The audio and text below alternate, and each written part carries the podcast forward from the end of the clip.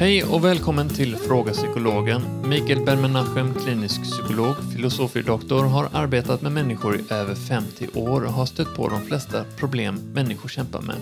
I denna podd besvarar Mikael lyssnarnas inskickade frågor. Ämnen som man tacklar är allt från hur man hanterar ångest, äktenskapsproblem, fobier och mycket, mycket mer. Själv heter jag Kalle och är här med och läser upp frågor för Mikael. Hej Mikael! Hej, hej! Vi har fått respons om din vänster-höger-program. Okej. Okay. Så det var lite intressant. Marie-Louise skriver så här att hon var vänsterhänt som liten, eller är vänsterhänt, men blev ombedd av sin fröken att göra som alla andra och använda högerhanden. Och hon gjorde det lydigt och skriver sen att det har nog påverkat hennes personlighet. Då hon kände sig mycket mer fri och avslappnad när hon faktiskt sen använde sin vänstra hand. Som hon, verkar som hon känner att det är mer naturligt. Uh, och uh, numera i så avslappnade sammanhang faktiskt använder spontant vänsterhanden när hon ska skåla. Så uh, eftersom du, du snackade, vi snackade om det här uh, i ett tidigare avsnitt. Vad, vad är din mm. reaktion till det här svaret? Ja, jag tycker att det är bara roligt att man skålar. Det spelar inte så stor roll om man skålar och lyfter glaset med höger eller vänster. Men skämt åsido, det här kan ju vara ett, ett allvarligt problem som Marie-Louise nämner. Och det här är väldigt individuellt som allt annat. För det första så är vi utpräglade vänsterhänta och det finns sådana som så där är lite mer vänsterhänta än högerhänta. Och sen finns sådana som är enbart högerhänta och inte kan göra någonting med vänster. Alltså det finns en hel skala av, av olika eh, handanvändningar. Och det, det lite beror på för att... Eh, Om, om man hör till en sådan kategori att, att man inte kan göra någonting med höger utan det hela tiden är vänster som man, man vill använda, ja, då, då är det nog befogat att, att man förstärker just den handen. Och lärarna eller tränarna eller musiklärarna gör rätt i att tala om för vederbörande att på grund av det här musikinstrumentet till exempel så, så blir det väldigt svårt för dig att just spela med det här instrumentet. Utan de kan kanske föreslå att spela med ett instrument, och då talar jag om ett litet barn. Där bägge händerna är lika viktiga till exempel. Det finns ju, mig vetande, inte ett sådant musikinstrument. Det är enbart den vänstra handen som, som är dominerande. Utan antingen så, så är den högre. Eller till exempel om man spelar piano så finns ju kompositörer och det finns musiker som spelar gärna med bägge händerna. Piano spelar man ofta med bägge händerna. Men sen är det frågan om den ena handen har mera dominerande roll i att spela ett musikstycke, och det är ju skrivet så, eller tvärtom, eller ungefär femtio femtio. Då får man liksom bestämma sig för vad man vill göra.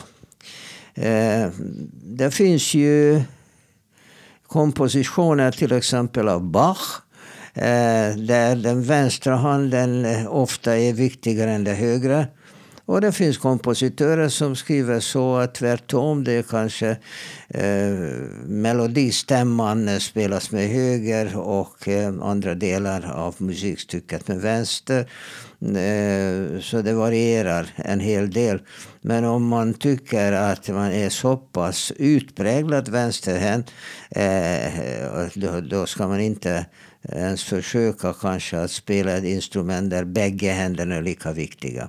Så det här är ju väldigt individuellt. Och eh, när man har väldigt svårt att skriva med vänster. Men då märker Marie-Louise att hon kan ju skriva med vänster, för att hon var tvungen att lära sig att skriva med vänster. Och att skriva, det är ju gjort för höger hand. Eh, ja, och, tvärtom då, hon blev tvingad att skriva med höger när hon är ja, ja, naturligt så menar, sjuk, ja, sa jag fel. Ja. ja, bara, så så att eh, hela skriften är gjort för högerhänta. Och eh, även de hebreiska eller arabiska, där man skriver från höger till vänster, så ändå använder man höger hand. Eh, och eh, om man absolut hundra procent i vänsterhänt så, och eh, läser skriva, så, så måste man hålla handen eh, på ett helt annan, annat sätt. Eh, och det är inte så lätt att hålla handen just så, men vill man, blir man van vid det, så tror jag inte att det är något större handikapp egentligen att, att skriva på det sättet som egentligen skriften inte är gjort för. Eh, om man är utpräglat eh, vänsterhänt. Men det, det är klart att om man själv tycker att, att, att man är handikappad på något sätt, om, om man är tvungen eller tvingad att skriva med den icke-dominerande handen, då är det kanske verkligen att föredra att, att, och det gör man idag mer och mer, att låta barnet då använda vänstra handen, även om själva skriften är gjort för högerhänta. Det är det anmärkningsvärt att de skriver då att nu på liksom efter skolan och i vuxen ålder, att hon känner sig fri och avslappnad att göra det på sitt sätt. Och jag kan tänka mig liksom, det antyder att det var en ganska stor pers och en ångest att tvingas göra, att gå emot sin egen natur då i skolan för att anpassa sig och vara lydig. Men uh, det är skönt att höra att nu att hon kan känna sig fri. Uh, men det är ju så här um, den känslan som jag reagerar på, att uh, hon känner sig mer som sig själv då. Att, um... ja, ja, jag förstår det, och jag förstår henne också. Och uh, min psykologiska bedömning är att man ska använda den handen som man är mera bekväm med, istället för att, att göra det bara för att uh, traditionellt så skulle man använda den andra handen. Mm. Ja. Ja, det, det får man ju tänka på. Det är lite off-topic kanske, men det är ju så här hur skolan eh, inte bara liksom tvingar vänsterhänt att eh, använda högerhanden, utan massa olika saker. Är om, om man är som personlighet och cool och vill göra saker på sitt sätt, på sitt, sitt egna sätt, så är skolan en helt fel miljö för en. Ja, så jag, tror, det... jag tror att lärarna är mera lyhörda nu för tiden. Tidigare var lärarna så uh, dominerande, och de kunde allt och eleven kunde inget. Och kunskapsmässigt är det kanske sant, men uh, sådana här saker om på vilket sätt eller vilken hand man använder, då borde man vara, och det är nog idag mycket mera Eh, generösa och eh, först, eh, förstående, ja. Ja, men det är just att skolans grundproblem är ju att den fostrar folk i ett, en typ av mindset, och det är att man ska komma i tid och göra sina uppgifter som tillsagd ungefär. Det är liksom, ja. eh, och är man inte som, som person som går igång på det, eller eh, eh, ja, är, är duktig på, eller har det i sin natur, är ju skolan en mismatch på, på många sätt. Uh. Ja, och det, det märker man framförallt först när, när man kommer från hemmamiljön eller dagismiljön till skolans miljö, som är ju helt annorlunda. Eh, och eh, en del barn har väldigt svårt med det här eh, eh, växlingen. För att eh, i dagis, alltså med, med förskollärare som är utbildade nyligen, de, de har lärt sig att det här barnet eh, ska inte betraktas som miniatyrvuxen och förbereda vederbörande till skolan. Det här är inte, eh, det är inte dagisets eh, eh, mening, eh, tvärtom. Utan det, det, ordet är lite fel. Jag tror att lekskola är en mycket bättre ord än dagis. Eh, kanske lekskola betyder att barnet ska vara lite äldre, och dagis eh, skulle vara någonting som är för lite mindre barn. Mm. Eh, där, men just eh, ordet dagis låter som att, att det är ett förvaringsställe för dagen när mamma och pappa arbetar. Och, och i och för sig så är det sant, men å andra sidan det är ju mestadels frågan vad man gör på det här förvaringsstället, för att det här inte bara handlar om förvaring utan det handlar om barnets liv under vissa timmar av dygnet, och ett barn i en viss ålder ska leka. Det är det vad barnet ska göra, det är det som, mm. det som hon tycker om. Och, och inte förbereda till någonting som kommer och skall. Utan hon ska vara här och nu. Och, och låt henne vara involverad i sina lekar. För att lekar betyder det att, att hon föreställer sig saker för att ha sett säkert mestadels som mamma och pappa vad de gör, och eh, kanske vissa saker som hon gärna skulle vilja göra men är inte kapabel, eh, och det vet barnet mycket väl, och, och då försöker hon göra låtsas eh, aktiviteter så att säga som, som drömmer, som, som barnet drömmer sig in i olika aktiviteter som i, i verkligheten är hon kanske inte kapabel till, men det är fullständigt tillfredsställande för henne att göra på det sitt sätt. Och det, är, det, det leder oss egentligen till vår dagen, vårt ämne för dagen, som handlar just om aktiviteter och vad man ska göra. Det, det var jag tänkte prata om. Och det är ju oerhört stimulerande att, att se hur barn kommer in i den här nya miljön, dagiset eller lekskolan. Jag tror att ordet lekskola är bättre, för att det, det, det är vad det handlar om. Barnet ska leka och inte förberedas till skolan. Och så ser de, ja, det här barnet är inte skolmogen, och ber psykologen att göra skolmognadstester.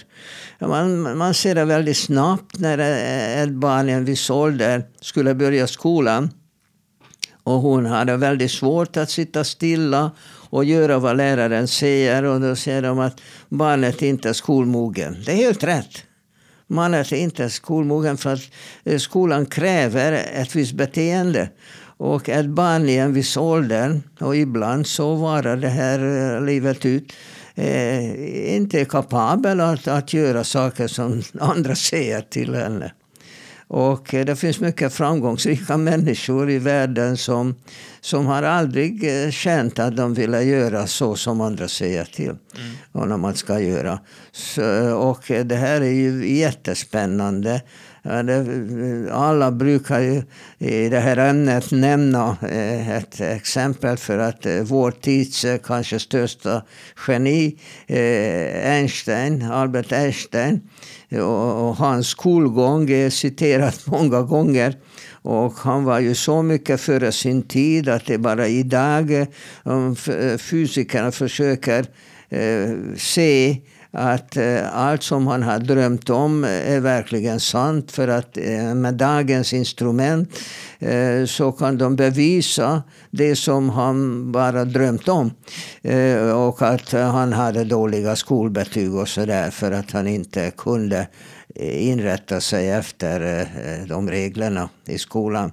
Det, det är ett väldigt populärt exempel, men väldigt många andra eh, är likadana, att eh, eh, har utvecklat en så stark personlighet eller så starkt intresse för någonting och, och sätt att vara, att de helt enkelt inte kan acceptera att, att göra saker som inte de själva vill. Mm. Och det är ju kolossalt intressant. Jag får många frågor om gymnasister. Jag har ju varit gymnasiepsykolog i många år. Så att jag är van vid det här åldern mellan sexton och nitton. Och eh, märkligt nog så just det här ålderskategorin är det som är mest osäkra om sig själva. För att när det gäller yrkesval och, och studielinjer, vad man ska då syssla med i fortsättningen, det är ett oerhört viktigt ämne och det kommer vi att prata om mera än så. Men jag har just talat med en nittonåring och tidigare med en tjugoåring. Och bägge säger att ja, fram till studenten så, så gjorde jag vad de sa och mer eller mindre så klarade jag mig i skolan. Kanske jag var mer intresserad lite grann av ett ämne, eller det var ett ämne lättare än ett annat ämne och då fick jag bättre betyg i ett annat ämne. Det lite beror på.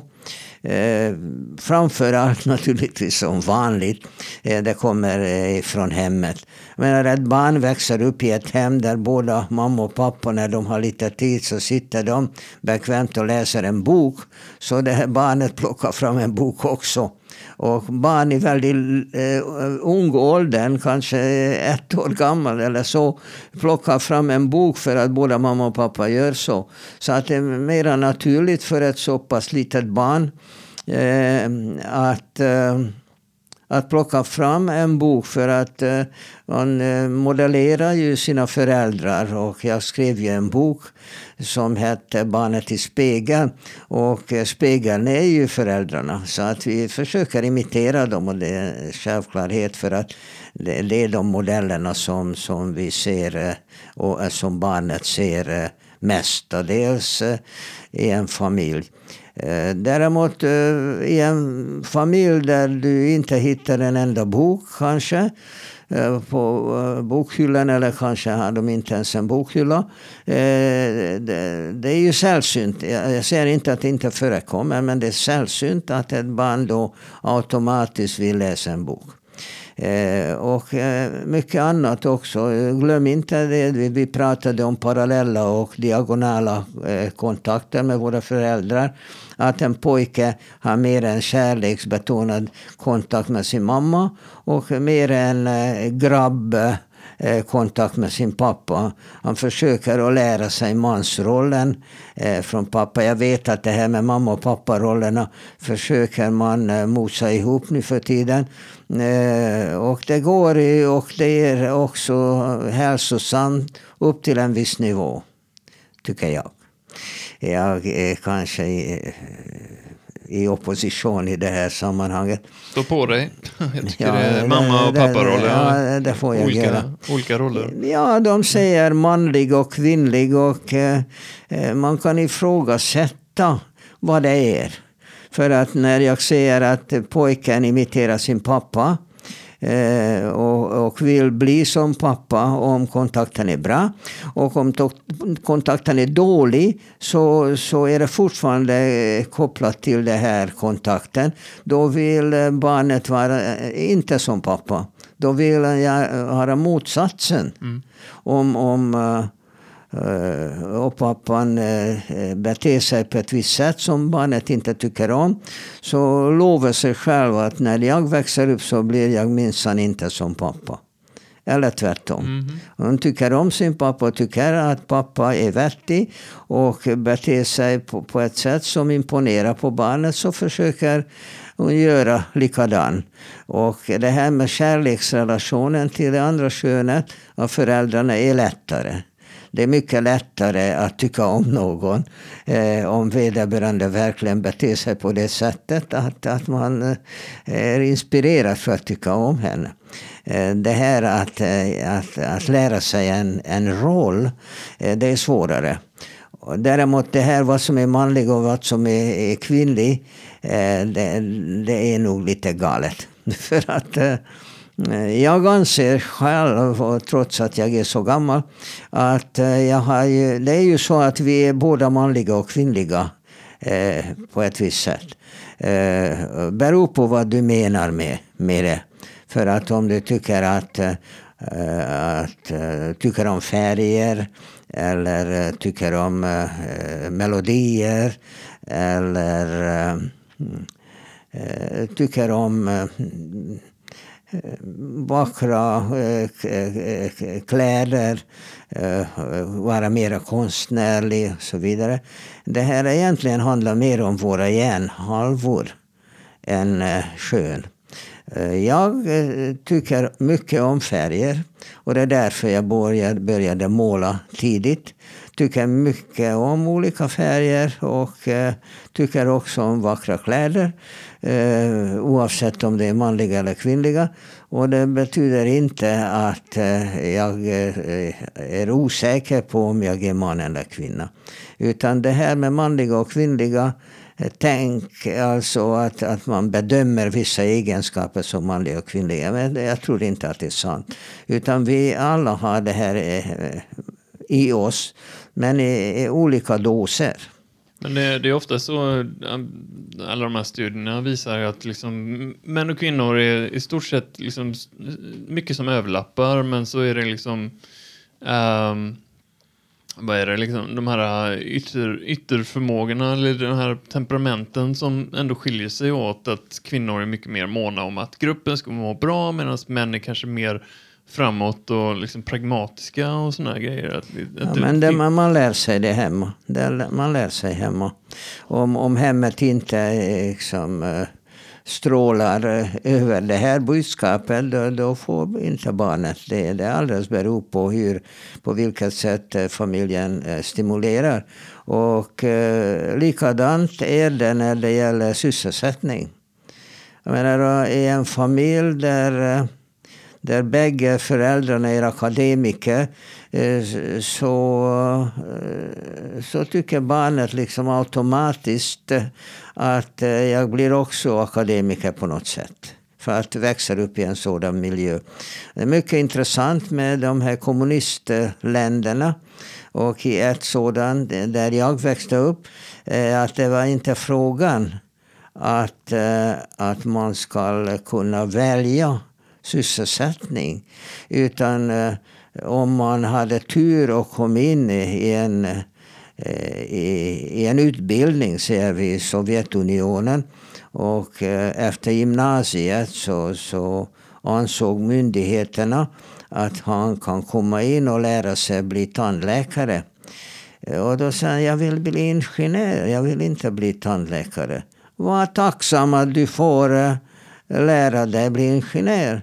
Och eh, med tänderna kan du leka med efter jobbet. Mm. På vilket sätt, det vet jag inte.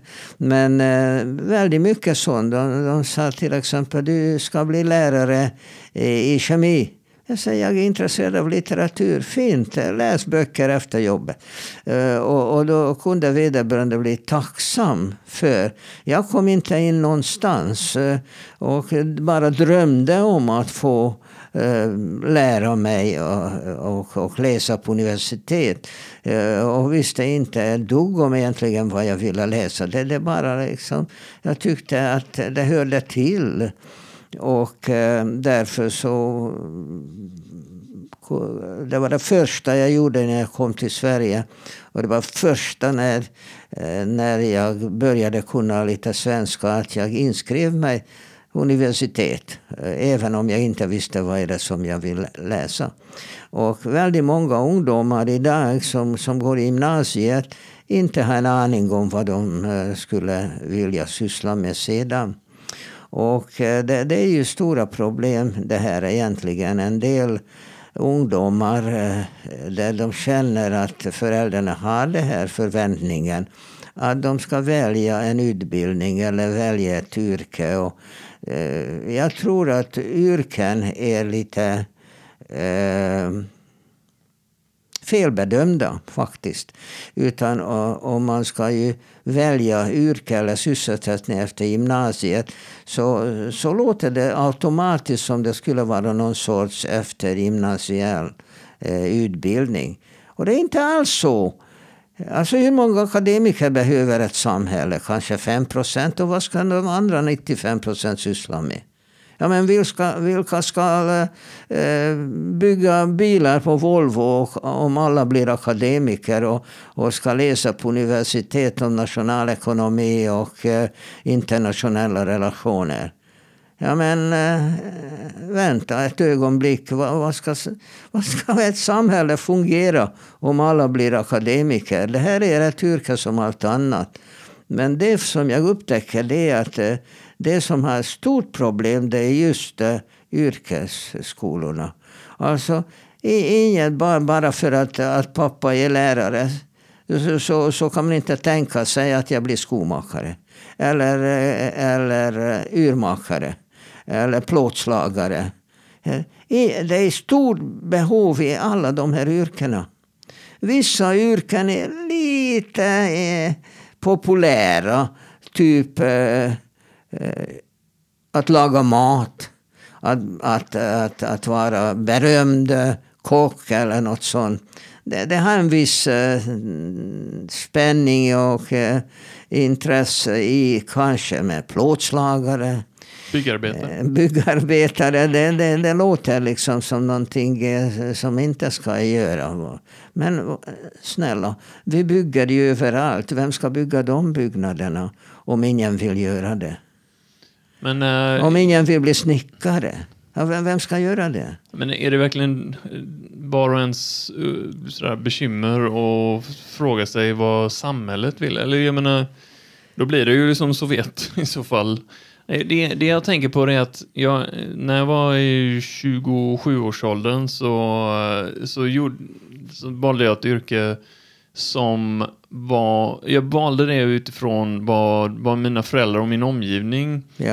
eh, förväntade sig av mig. Liksom ja. Sådär. Det här kommer göra dem glada om jag ja, vad var det? I T-teknik. Okej.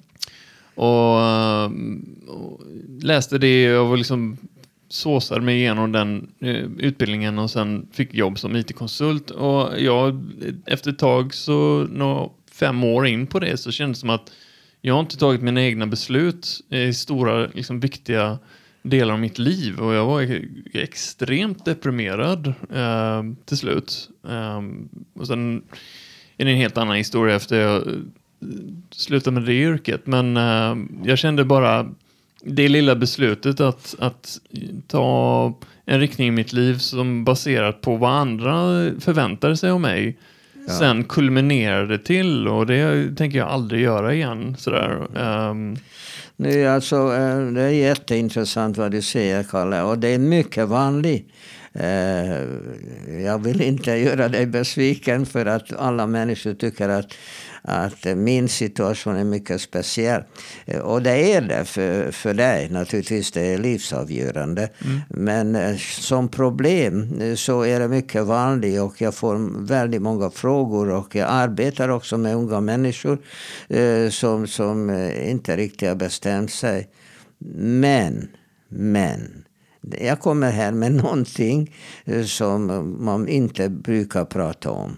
Och det är att även om du är mer eller mindre tvingad att syssla med någonting, så tycker jag ändå att man bör avsluta det också, att, att klara det.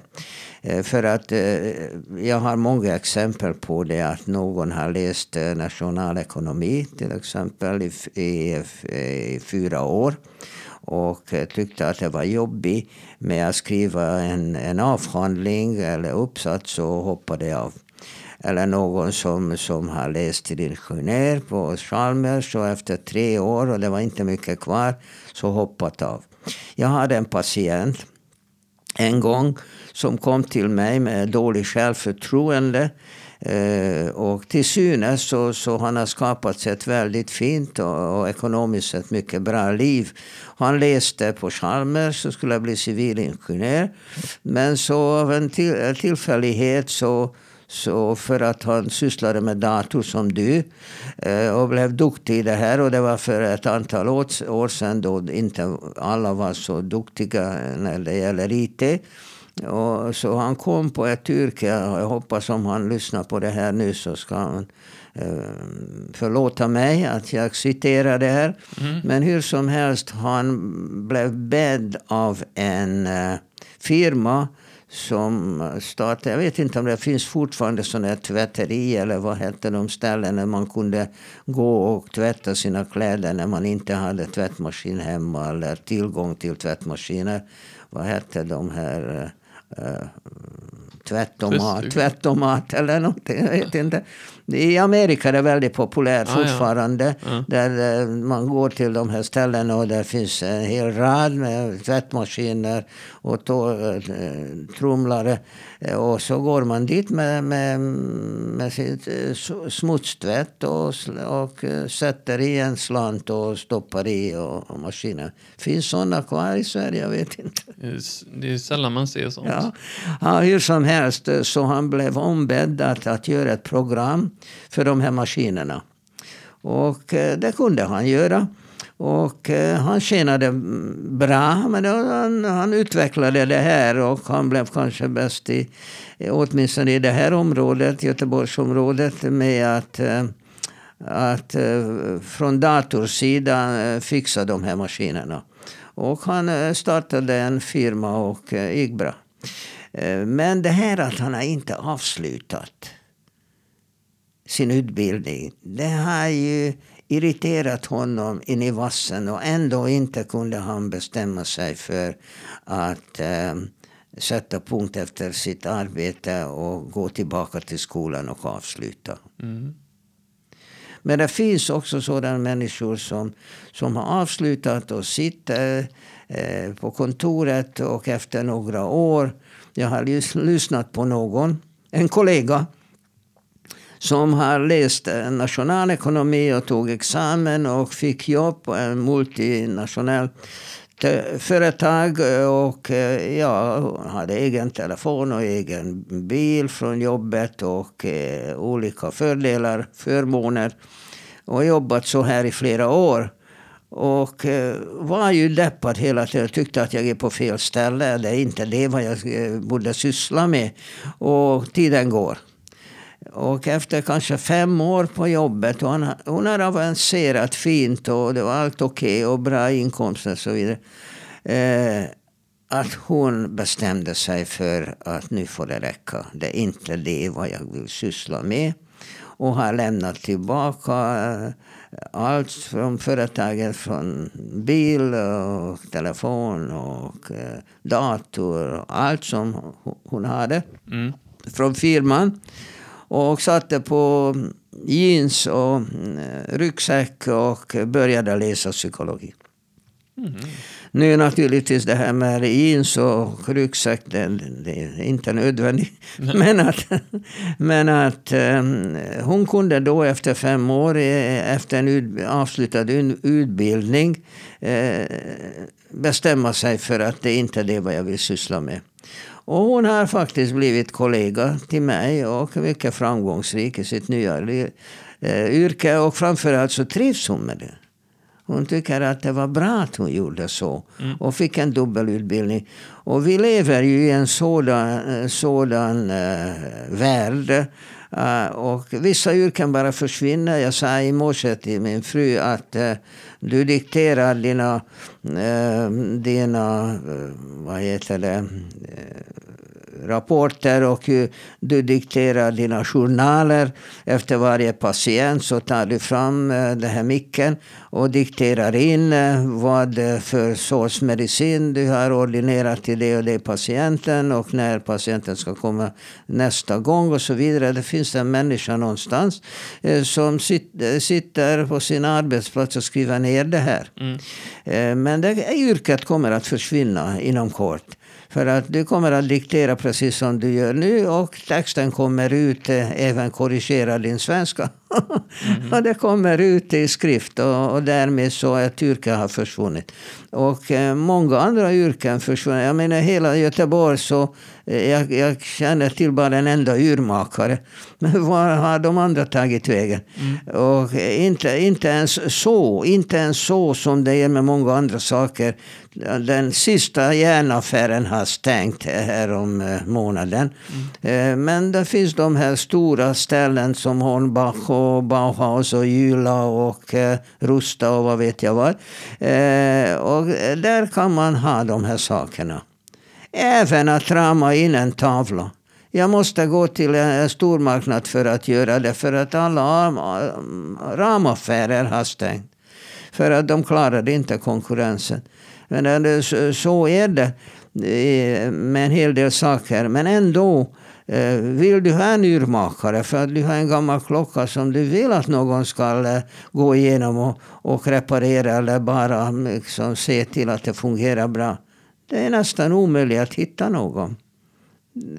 Yrket är borta. Det är inte att sådana finns i stormarknader där du kan lämna in din klocka. Det, nej, det finns bara inte. Det finns inte. Mm.